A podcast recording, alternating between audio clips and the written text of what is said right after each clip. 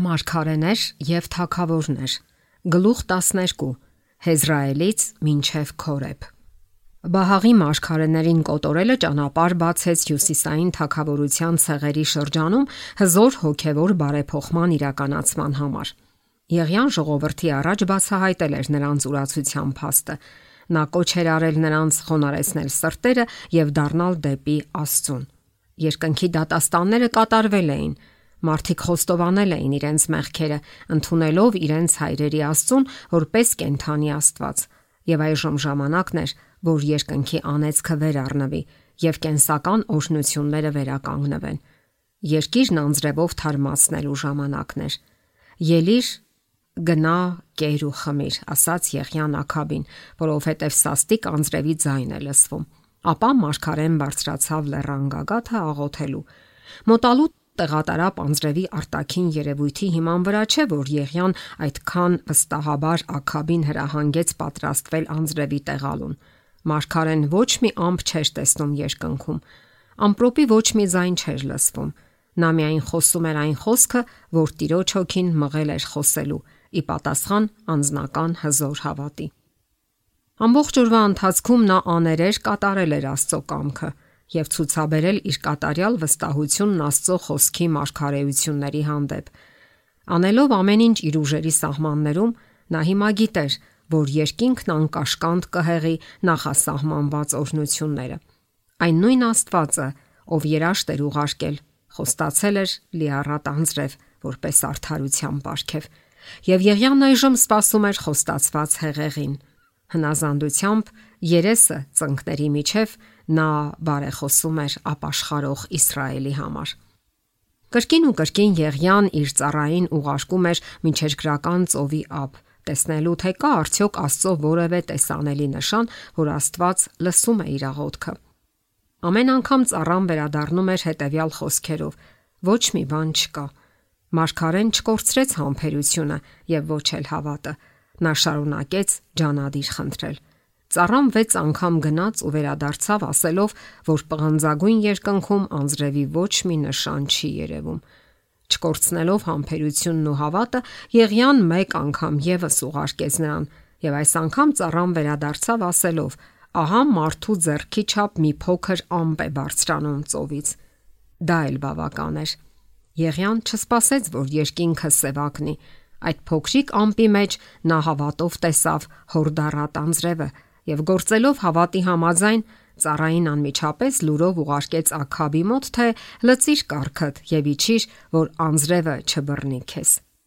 Եղիայի մեծ հավատի շնորհիվ Աստված կարողացավ օգտագործել նրան Իսրայելի պատմության մեջ տեղի ունեցած այս լուրջ ճգնաժամի պահին, երբ նա աղոթում էր, հավատով կարճում էր երկնային խոստումներին եւ մնում աղոթքի մեջ այնքան ժամանակ, մինչև խնդրանքները լսվում էին։ Նա չէր սպասում, որ կատարյալ վկայություն տրվի այն մասին, որ Աստված լսել է իրեն, այլ պատրաստ էր խիզախումի Աստվածային շնորհի ամենափոքր նշանն իսկ ստանալով։ Եվ սակայն այն, ինչ նա հնարավորություն ստացավ անելու Աստծո ղեկավարությամբ, բոլորը կարող են անել, ծառայելով Աստծուն գործունեության տարբեր բնագավառներում, քանի որ Գաղադի լեռների մարգարեի մասին գրված է հետևյալը. Եղյան մեզպես մարդ էր Նա ջերմեռան դաղոթեց, որ անձրև չգա, եւ երկրի վրա 3 տարի ու 6 ամիս անձրև չեկավ։ Այսօր այսպիսի հավատ է պետք աշխարհին։ Հավատ, որ հիմնված է Աստծո խոսքի խոստումների վրա եւ չի համաձայնում թողնել, ինչև երկինքը չլսի։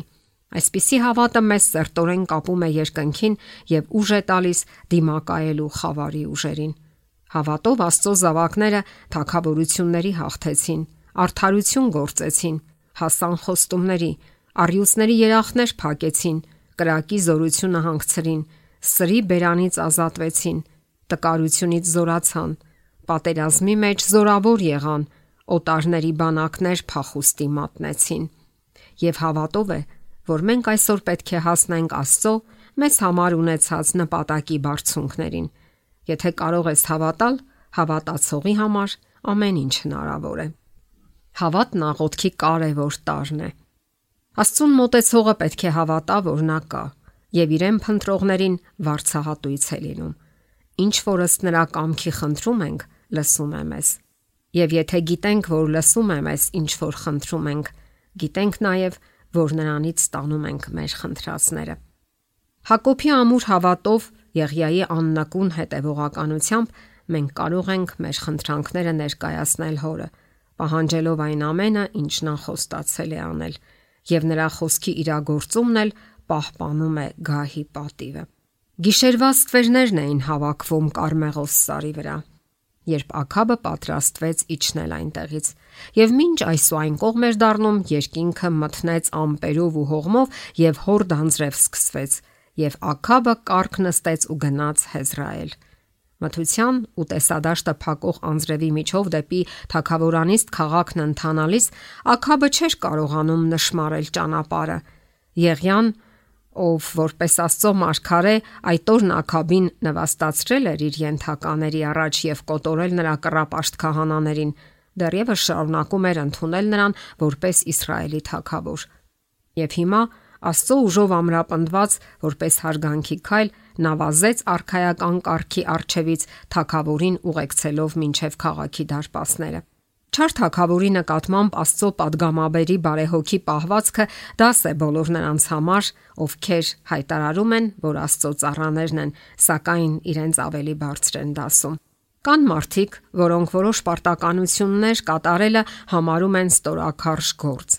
Նրանք վարանում են կատարելու նույնիսկ անհրաժեշտ ծառայությունը, անհանգստանալով, որ միգուցե ծառայի գործ են անում։ Այսպիսիները շատ բան ունեն սովորելու Եղիայի օրինակից։ 3 տարի շարունակ նրա խոսքով երկնքի գանձերը հետ էին պահվում երկրից։ Աստված հրաշալի պատվի արժանացրեց նրան, քանի որ ի պատասխան Կարմեղոսի վրա նրա աղոթքի կրակի չավ երկնքից եւ այրեց զվարակը Նրա ձեռքն իրականացրեց Աստծո դատաստանները, կոտորելով կռապաշտ մարգարեներին։ Լսվեցին նրա խնդրանքները կապված անձրևի հետ։ Եվ այնուամենայնիվ, փայլուն հաղթանակներից հետո, որոնցով Աստված հաճեց նշանավորել նրա հասարակական ծառայությունը, նա պատրաստական կատարում էր ծառայի պարտականությունները։ Հեզրայելի դարպասների մոտ Եղյան ու Աքաբը բաժանվեցին։ Մարգարեն նախընտրելով մնալ քաղաքի պատերից դուրս փաթաթվեց թիկնոցի մեջ եւ լերկ գետնին պարկեց քնելու։ Թակավորը մտնելով ներս շուտով հասավ իր պալատի ծածկի տակ եւ կնոջը պատմեց օրվա հրաշալի իրադարձությունների եւ Աստվածային ուժի զարմանալի հայտնության մասին, որն Իսրայելին ապացուցեց, որ Եհովան է ճշմարիտ Աստվածը, իսկ Եղյան նրա նախընտրած մարգարեն։ Երբ Աքաբը թագուհուն պատմեց կռապաշտ մարգարեներին կոտորելու մասին, խստասիրտ ու անգութ Հեզաբելը բարկությունից կատաղեց։ Կարմեղոսում տեղի ունեցած իրադարձությունները նա հրաժարվեց ընդունել որպես Աստծո հաղթանակած նախախնամության արդյունք եւ հանդգնաբար համարցակվեց հայտարարել, որ Եղիան պետք է մեռնի։ Այդ գիշեր падգամավորն արտնացրեց հոգնած մարգարեին եւ նրան փոխանցեց Հեզաբելի խոսքը, թե աստվածներն ինձ այսպես անեն եւ սրանից էլ ավելին անեն, եթե վաղն այս ժամանակ քո անձը նրանցից մեկի անձի տեղը չդնեմ։ Թվում է անվեհեր քաջություն ցուցաբերելուց, թակավորի, քահանաների ու ժողովրդի դեմ կատարյալ հաղթանակ տանելուց հետո Եղյան հետագայում այլևս չի երկնչի որևէ բանից։ Սակայն նա ով արժանացել էր Աստծո սիրառատ հոգատարության այդքան վկայությունների, զուրկ չէր մարդկային թուլություններից, եւ այս խավար ժամին նրա հավատն ու քաջությունը լքեցին նրան։ Շփոթության մատնվելով նա սթափվեց նիրհից, երկնքից անձրև էր հեղում եւ շուրջ բոլորը մութ ու խավար էր։ Մոռանալով, որ 3 տարի առաջ Աստված առաջնորդել է իր ճանապարհը դեպի Թաքստոց, Հեզաբելի ատելությունից ու Աքաբի փնտրտուքից փրկվելու նպատակով այժմ Մարգարեն փախչում էր, որ փրկի իր կյանքը։ Հասնելով Բերսաբե, նա իր ծառային թողեց այնտեղ, իսկ ինքը մեկ օրվա ճանապարհ գնաց անապատում։ Եղյան չպետք է փախչեր իր դիրքերից Նա պետք է ընդուներ Հեզաբելի սпарնալիքը, պաշտպանություն խնդրելով նրանից, ով հանձնարարել էր իրեն պաշտպանել Եհովայի պատիվը։ Նա պետք է ասեր падգամավորին, որ այն Աստվածը, որին նա վստահում է, կպաշտպանի իրեն թագուհու ատելությունից։ Միայն մի քանի ժամ էր անցել, ինչ նա ականատես էր եղել Աստվածային ուժի հրաշալի դրսևորմանը, որը պետք է վստահեցներ նրան, որ ինքը լքված չի թողնվի։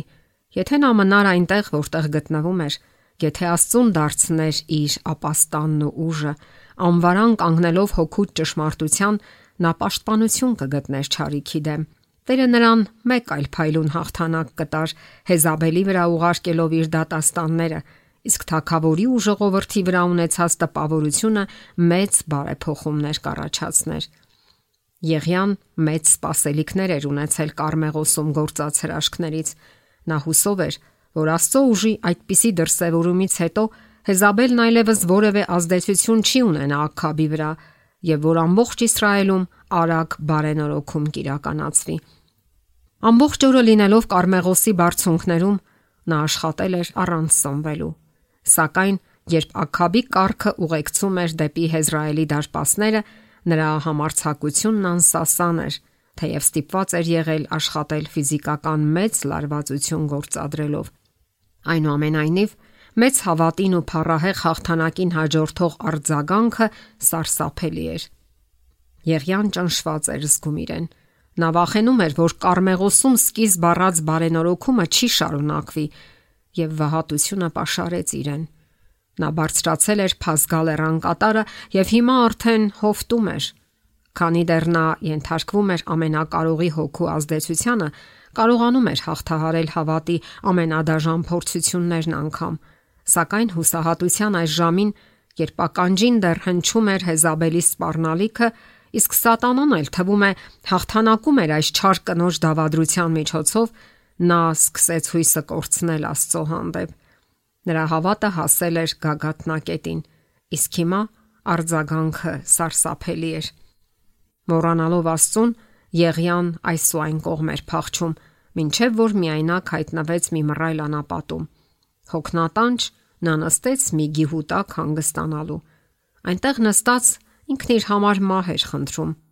Արդեն բավական է, ով Տեր, առիմ հոգին, որովհետև ես իմ հայրերից լավը չեմ։ Փախստական մարդկային բնակատեղերից հեռու նրա սիրտը ճմալվում էր դառը հիասթափությունից։ Նա այլևս չէր ցանկանում մարդու երես տեսնել։ Վերջապես քուն մտավ սաստիկ ուժասպառ։ Բոլորի կյանքում էլ գալիս են սուր հիասթափության ու ծայրահեղ վհատության ժամանակներ, երբ վիշտն է մեր բաժինը, եւ դժվարանում ենք հավատալ, որ Աստված դեռևս իր երկրածնունդ զավակների բարեսիրտ բարերարն է, երբ հոգիդ խռովված է անհանգստություններից, երբ մահը կյանքից գերադասելի է թվում։ Այդ դեպքում է, որ շատ մարդիկ կորցնում են հույսն Աստծո հանդեպ եւ հայտնվում կասկածների ու անհավատության գերության մեջ։ Եթե միայն այդ պահերին կարողանայինք հոգեվոր հայացքով ներթափանցել Աստծո նախախնամությունների նպատակի մեջ, կտեսնեինք հրեշտակներին, որոնք ցանկանում են փրկել մեզ հենց մեզանից, ձգտելով մեր ոտքերը կանգնեցնել ավելի ամուր հիմքի վրա, քան հավիտենական բլուրներն են, եւ մեր էությունը լցնել նոր հավատով ու նոր կյանքով։ Խոր տրտմության ու խավարի ժամին հավատարիմ հոբը բացականչեց։ Կորչի այն օրը, որ ես ծնվեցի։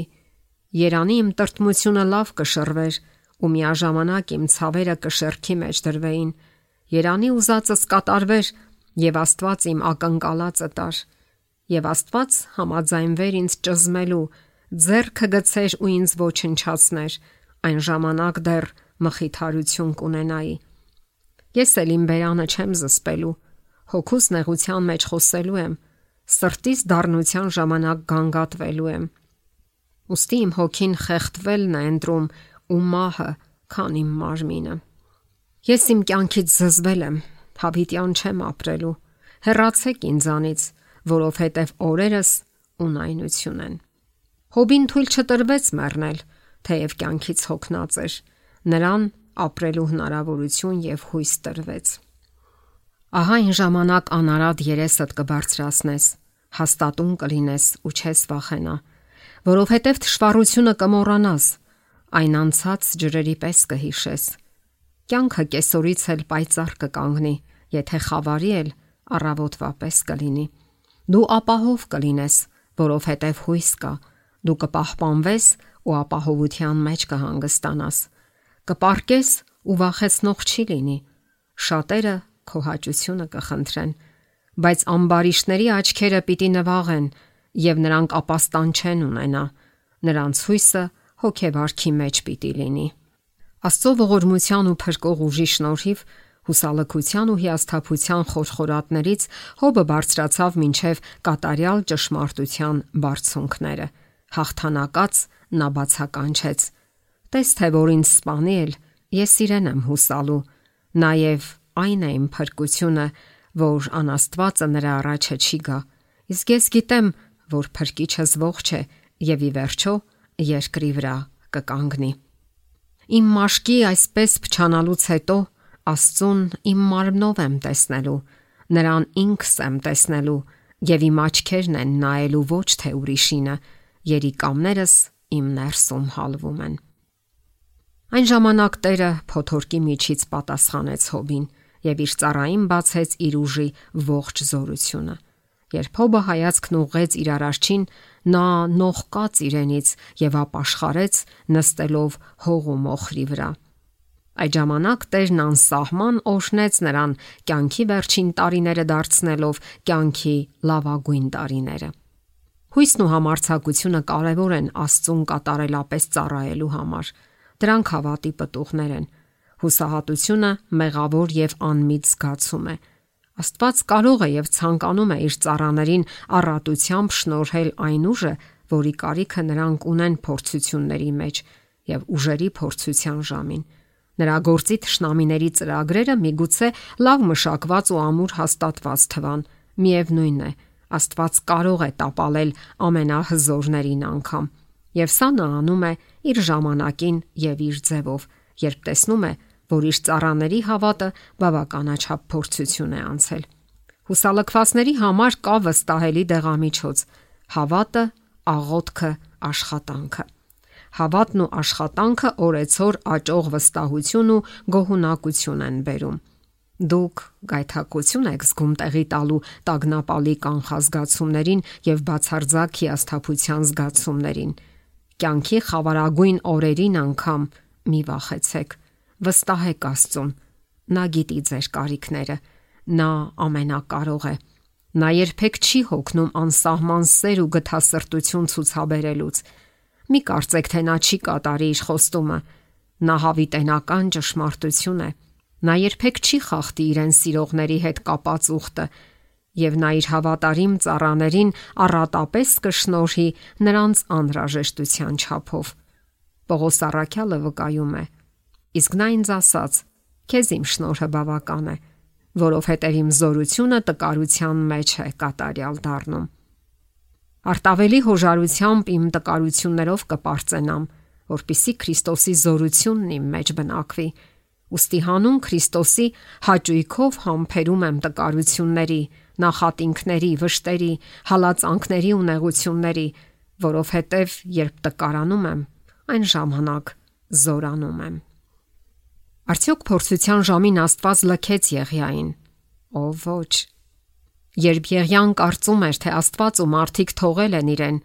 նա ավելի պակաս չէր սիրում իր ծառային, քան այն ժամանակ, երբ ի պատասխան նրա աղոթքի երկնքից կրակ իջավ լուսավորելով ամբողջ լեռնագագաթը։ Եվ հիմա, երբ Եղիան քնած էր, մի քնքուշ հպում եւ մի քաղցր ձայն արթնացրեց նրան։ Նա վախով արթնացավ, պատրաստ փախչելու, վախենալով, որ թշնամին հայտնաբերել է իրեն, սակայն կարեկցանքով լի դեմքը, որ հակված էր նրա վրա, թշնամու դեմք չէր, այլ բարեկամի։ Աստված երկնքից հրեշտակ էր ուղարկել իր ծառային կերակուր տանելու համար։ Վեր կաց, կեր, ասաց հրեշտակը։ Եղյան նայեց ու ահա նրա գլխի կողմում տակ քարի վրա մի թխած նկանակ կար, եւ մի կուշ ջուր։ Նա կերավ, խմեց ու դարձյալ քնեց։ Իր համար պատրաստած կերակուրն ուտելուց հետո Եղյան դարձյալ քնեց։ Հրեշտակը եկավ երկրորդ անգամ։ Դիպչելով հոգնած մարդուն, նա կարեկցանքով ու քնքշությամբ ասաց. «Վեր կացկեր, որովհետև ճանապարհը շատ երկար պիտի լինի քեզ համար»։ Եվ նա վեր կացավ, կերավ ու խմեց, եւ այն կերակուրով զորացած կարողացավ գնալ 40 օր ու 40 գիշեր, մինչև Աստծո սարը Քորեբ, որտեղ ապաստան գտավ մի քարայրում։